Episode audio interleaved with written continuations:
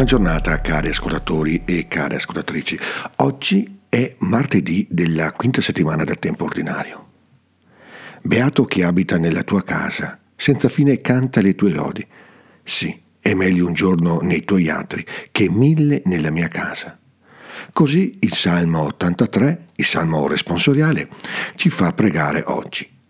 Attraverso questa invocazione esprimiamo il desiderio di dimorare non tanto in un luogo, quanto nella verità di una relazione, quella con Dio, che ci accoglie nella sua casa con la medesima cura e tenerezza con cui una rondine custodisce nel nido i suoi piccoli. Abitare nella casa del Signore, tuttavia, esige lo sforzo di uscire dalla propria casa, vale a dire dei propri giudizi, dalla propria mentalità, dalle proprie tradizioni, che così spesso, ricorda Gesù nel Vangelo di Marco, finiscono per annullare la parola di Dio. I due testi biblici che oggi ci vengono proposti designano in fondo due modi diversi di stare nella casa del Signore.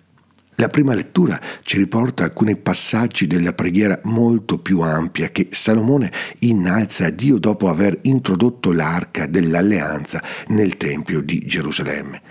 Salomone sottolinea anzitutto il dono di Dio, la sua condiscendenza. Dio che è incommensurabile e infinito, al punto che i cieli e i cieli dei cieli non possono contenere, pure sceglie nella libera iniziativa del suo amore di abitare sulla terra. Peraltro ha fatto tutto questo in modo gratuito e incondizionato, solo a motivo della fedeltà alla sua alleanza. Salomone non può che riconoscerlo nello stupore della lode. Tu mantieni l'alleanza e la fedeltà verso i tuoi servi che camminano davanti a te con tutto il loro cuore.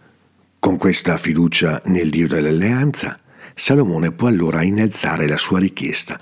La sua preghiera è molto lunga e articolata, tanto che la liturgia ce ne fa assoporare soltanto qualche breve passaggio, ma in fondo essa si raccoglie in un solo grido, molto bello, proprio per la sua incisiva essenzialità. Ascolta e perdona.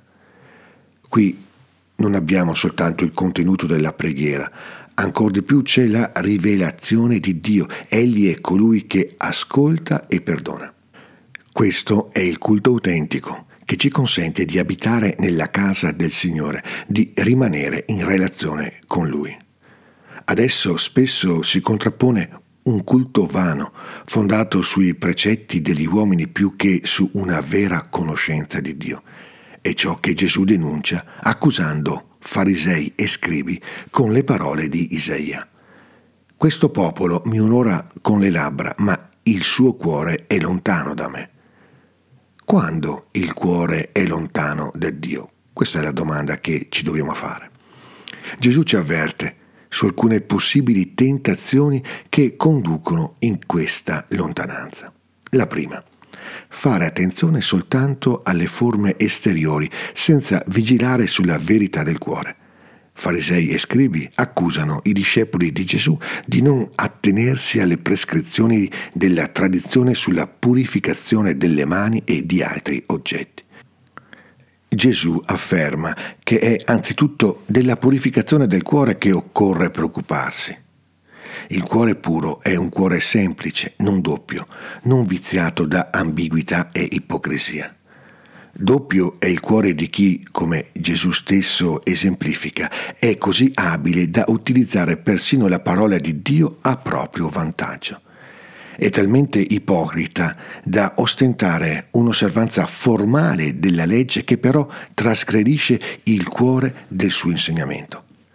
Si può persino utilizzare un precetto per trasgredire un comando di Dio come quello che ci chiede di onorare il padre e la madre.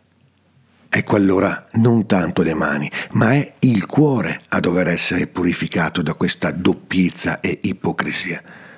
Come canta un altro salmo, può abitare nella tenda del Signore e dimorare nella sua santa montagna soltanto chi pratica la giustizia e dice la verità che ha nel cuore. è il Salmo 14. Di cose simili ne fate molte, conclude Gesù. Questa parola è rivolta anche a noi.